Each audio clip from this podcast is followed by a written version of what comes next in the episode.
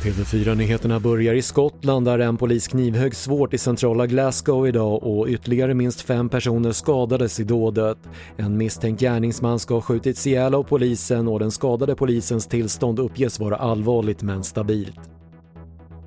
Delar av centrala Örebro har utrymts på grund av en brand i ett flerfamiljshus. Det är kraftig rökutveckling som sprider sig över staden och räddningsledningen uppmanar alla som känner av röken att gå inomhus och stänga dörrar, fönster och ventilation. Nu backar Världshälsoorganisationen WHO delvis från uttalandet om att smittspridningen i Sverige går kraftigt uppåt och istället kallar man den för stabil, erfar SR. Enligt uppgifterna konstaterar WHO också att Sveriges sjukvård har förmågan att hantera läget. Och på grund av coronapandemin kommer årets Pride-parad i Stockholm att äga rum digitalt.